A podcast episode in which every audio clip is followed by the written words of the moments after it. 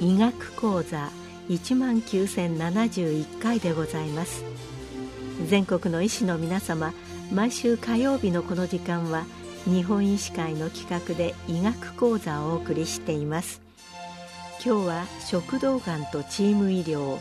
特に食道がん手術期管理チームについて順天堂大学消化器外科講座上部消化管外科学教授峰真二さんにお話しいただきます。食道がんとチーム医療特に食道がんの手術期管理チームについて説明します。まず食道がんについて簡単に説明いたします。食道というのは喉から胃の間にある約25センチの長さの管状の臓器のことです。この食道にできる悪性腫瘍つまりがんのことですが、これを食道がんというふうに呼んでいます。タイプが大きく2つに分かれていて、扁平上皮がんというがんと腺がんというがんの2つのタイプがあります。まず、扁平上皮がんですが、日本や韓国、中国を含む東アジア、そしてアフリカに多く、飲酒と喫煙が強いリスクファクターとして知られています。日本人の食道がんの90%はこの扁平上皮がんです。全世界で見ても食道がんの90%はこの扁平上皮がんです。これはアジアやアフリカの人口が欧米よりも多いということもあると思います。もう一つのタイプである腺がんはアジアよりも欧米に多いがんです。欧米では扁平上皮がんよりも一般的に腺がんの方がよく見られます。扁平上皮がんとは異なり、肥満、喫煙、胃食道逆流症、これは逆流性食道炎とも言われますが、これらがリスクファクターとして知られています。この腺がんは日本でも少しずつ増えてきています。それでも全体の10%弱ぐらいです。食道がんは世界的にはがん関連死亡率の6位です。これは肺がん、大腸がん、胃がん、乳がん、膵臓がん、前立腺がんの次に位置しています。世界での食道がんの罹患率、罹患率というのはこれは病気にかかる頻度のことですけれども、これは17番目ですので、一旦かかってしまうと死亡率が高いがんであると言えます。日本での死亡率はがんの中で見ると男性は8番目。一方女性はもう10番目以降のかなり順位的には低い方です。明らかに男性に多いがんと知られています。症状に関して言うと、がんが小さく浅い場合には無症状であることがほとんどです。ではどうして見つかるかというと、健康診断や人間ドックで内視鏡、いわゆる胃カメラを行うからです。日本はもともと胃がんが非常に多い国なので、内視鏡による健康診断や人間ドックが比較的簡便に行われています。逆に、欧米にはこのような体制はないため、病気が進行してから見つかることが多いです。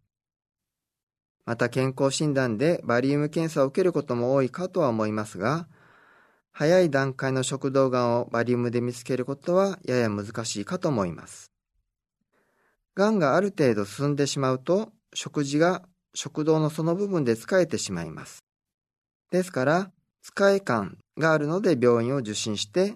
胃カメラをして食道がんと診断される場合が一般的です。このような場合にはバリウム検査でも診断可能と思います。食道がんの治療に関して言うと、がんの深さが重要です。食道がんは食道の一番内側にある食道粘膜内の細胞から発生します。ですから、出来始めは、がんは食道粘膜までにとどまっています。この時点であれば、胃カメラによる内視鏡治療、まあこれは胃カメラで見ながらがんを削り取るのですが、この内視鏡治療により治すことが可能です。この治療法は内視鏡的粘膜下層剥離術 ESD と言います。がんがそれ以上の深さになってしまったが、肝臓や肺などに離れた臓器への転移はない場合、ステージでいくと1や2、3の場合が多いのですが、これらの病気に対しては手術を中心とした治療法が標準的な治療ということになります。この際には食道切除術という手術を行うことになるのですが、この手術の前、手術の後の管理をチームで行っていこうというのが本日の本題です。食道がんについての前置きが長くなりましたが、次にチーム医療についても説明します。チーム医療というのは、多職種、いろいろな職種の人が集まって、各々の高い専門性を前提にチームを作った上で、個々の患者さんを見て治療計画を立て治療していこうというものです。昔は医師と看護師が患者さんを見ているという形がメインでしたが、今は医師、看護師以外の職種もそれぞれが高度に専門化されており、医師、看護師だけではもう到底カバーできず、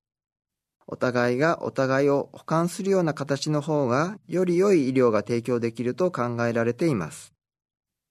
現在ではそれぞれの病院の中で様々なチームがあります。例えば栄養サポートチーム、緩和ケアチーム、褥瘡管理チームなどが挙げられます。食道がん手術に対するチーム医療を行う場合には、チームを構成する職種として、外科医、麻酔科医、歯科医、リハビリテーション科医、病棟看護師、ICU 看護師、手術室看護師、薬剤師、理学療法士、言語聴覚士、管理栄養士、あとは事務部門等が考えられます。手術に関して言うと、様々な病気に対して様々な手術があります。入院を必要としないような外来手術もあれば、12時間以上かかるような大手術もありますし、緊急手術もあります。がんに対する手術もありますが、一方で椎間板ヘルニアや白内障に対する手術もあります。それら多数の手術の中で食道がん手術はチーム医療の対象になることが多い手術です。一つには食道がんのリスクファクターとして、飲酒、喫煙を最初に挙げましたが、実際に患者さんの多く、90%以上の患者さんは習慣的に飲酒しており、かつまた喫煙者であることが多いです。ですので、そもそも肝臓の機能が低下していたり、呼吸の機能が低下しているということが多いです。加えて、特に進行がんの場合には、診断されている時には、食事が疲れてあまり食べられないために、健康な時に比べて体重減少している状態で病院に来ることが多いです。栄養状態が悪いと手術後の合併症、例えば肺炎や縫合不全などつなぎ目がうまくつかないなどが起こりやすくなります。食道がんの手術自身も胸、腹、首の3箇所に操作が及ぶ手術でもあります。そのような理由のためにチーム医療の対象に選ばれることが多い手術です。食道がんに対するチーム医療を国内で最初に立ち上げた施設として岡山大学がありますが、我々を含めて他施設のチームは岡山大学を参考に手術期管理チームをそれぞれ独自に発展させてきた経緯があります。では、食道がんに対するチーム医療では具体的に何を行うのでしょうかまず、外来の看護師は入院前の生活の注意点、例えば禁酒、禁煙の徹底や手術期管理チームのオリエンテーションなどを行い、入院後の病棟での看護につなげていきます。食道がん治療において、禁酒禁煙は非常に重要です。病棟看護師は患者さんの生活環境の把握、退院後支援の必要性の判断、また手術前後の注意点などを患者さん自身と一緒に確認していきます。管理栄養士は患者さんの栄養状態の把握、特に病気や治療のために食事が十分に取れず、体重減少があるような場合には、足りない栄養、足りないエネルギーをどのように補充していくかを提案します。また手術後には、特に食事開始直後ですが、食事内容や食事1回量、それらの指導をしていきます。食道がんや胃がんのような上部消化管と言われる部位の手術の術後には、食事内容が大きく変わることが多く、手術期管理チームの中でも非常に重要なパートだと考えています。また、手術の前には歯科医による口の中のチェックというのも非常に重要です。食道がんの手術後に問題となる合併症の一つに手術後の肺炎がありますが、肺炎は口の中の細菌と強い関係があることが知られています。手術の前に歯科医師に口の中をチェックしてもらい、歯石を除去し、歯周炎の治療をすることで、口の中の肺炎の原因となるような細菌の数を減らすことができます。そしてこれにより手術後の肺炎を予防することができるようになります。また、思想脳炉がひどい場合などは、まず抜歯を行ってから抗がん剤治療を行うこともあります。これら手術前の口の中のケア、口腔ケアは、病院だけではなく一般の歯科医の先生のところで行うことも可能です。そして最近では手術前及び手術後のリハビリテーションも非常に重要になってきています。以前から呼吸訓練、これは手術の前から行われておりました。また、手術後に合併症を予防するために、早期離床、つまり手術後に早いうちからベッドから離れて動く、活動することが重要だということも知られておりましたが、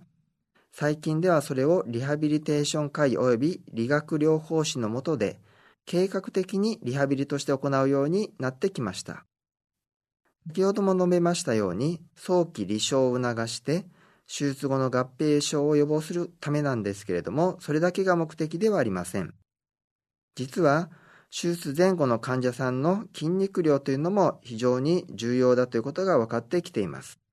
重要というのは、筋肉量が多い方が手術後の合併症が起こりにくい。また、筋肉量が多い方が長期的には生存率が高い。つまり、がが治る確率が高いということが分かってきました。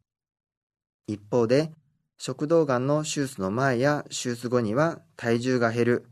特に筋肉が減っていくってことは知られています。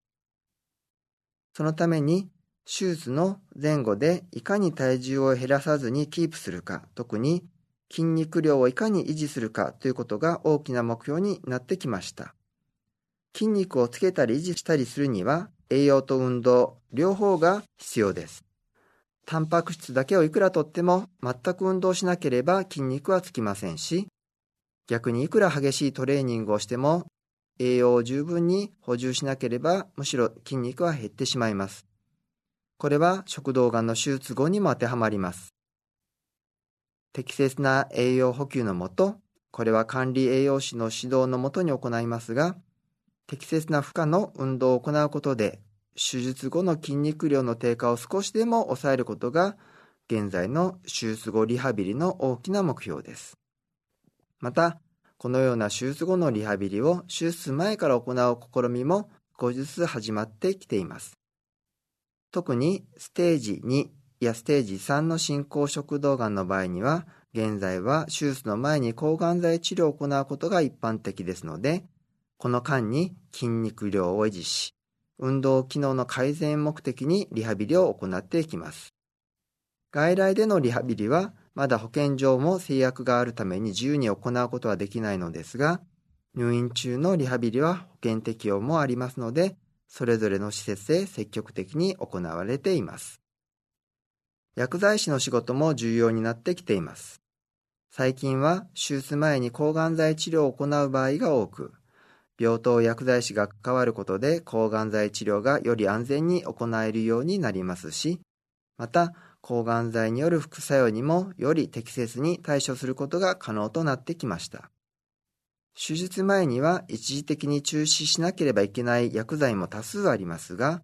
このような管理も薬剤師が関わることで安全に行えるようになります。また、手術後の痛みに対する痛み止めや手術後の様々な症状に対して薬を使って治療する際にも薬剤師によるアドバイスは非常に有用です。手術中は麻酔科の医師及び手術室看護師が深く関わります。麻酔科医は手術を行っている外科医と緊密な連絡を取りながら麻酔の深さを調整し、一方で手術室の看護師は全身麻酔により意識のない患者さんが安全に手術を終えることができるように目を配り、起こりうる合併症を予防しています。手術後数日間は ICU、すなわち集中治療室で管理することが多いのですが、この間は ICU 看護師が主に患者さんを見ています。不慮の事態に備えて24時間体制で看護していますが、またこの ICU に滞在中からリハビリテーション会や理学療法士と協力しながら手術後のリハビリを開始していきますし、手術後の口腔ケアも ICU 看護師の指導のもと開始していきます。その後に ICU から一般ベッドに移動しますが、ここで再び病棟看護師が参加します。これ以降の術後の看護は、病棟看護師が主に行っていきます。食道がんの手術の特徴として、手術後に嚥下機能、つまり飲み込みの機能が低下する患者さんが多くはないですけれども、います。そのような場合や、また、高齢者で嚥下機能の低下が予想されるような場合には、言語聴覚士による嚥下リハビリ、つまり飲み込みのリハビリが行われることもあります。また病棟看護師は退院前には退院後の支援などの計画も立てていきます。例えば食道がんの手術後には自宅で腸瘻という腸に管を入れてそこから経管栄養をする場合も多いのですがそのような場合にその指導なども行っていきます。それでは外科医は何をしているかというと以上のことを総合的に見ているわけですが外科医ですので手術の侵襲つまり患者さんへの負担をいかに減らすかということを努力しています。具体的には昔は開胸回復といって右の肋骨と肋骨の間を切りみぞおちからおへそまでを切りという大きな傷の手術を行っていましたが最近では胸腔鏡や腹腔鏡による手術が一般化してまいりました。また、ロボットを使った手術も行います。いずれも傷を小さくして体の負担を軽減していきます。手術後の合併症をできるだけ予防するために手術主義の工夫を日々行っております。以上のような診療を行うわけですが、チーム内で定期的にミーティングを持つことで問題点が抽出され、さらに改善することができます。同じ院内ですが、異なる職種でも顔が見える関係になるため、お互いコミュニケーションも取りやすくなります。患者さんを中心として周りに多数の様々な職種の医療者が取り囲むように診療することで、それぞれの専門家がそれぞれの視点からベストな診療を提案していきます。このように食道がん手術機管理チームが貢献しているからだと思いますけれども、食道がんの手術治療は以前に比べて無断に安全に行えるようになってまいりました。今日は食道がんとチーム医療、特に食道がん手術機管理チームについて、順天堂大学消化器外科講座上部消化管外科学教授峰真二さんにお話しいただきました。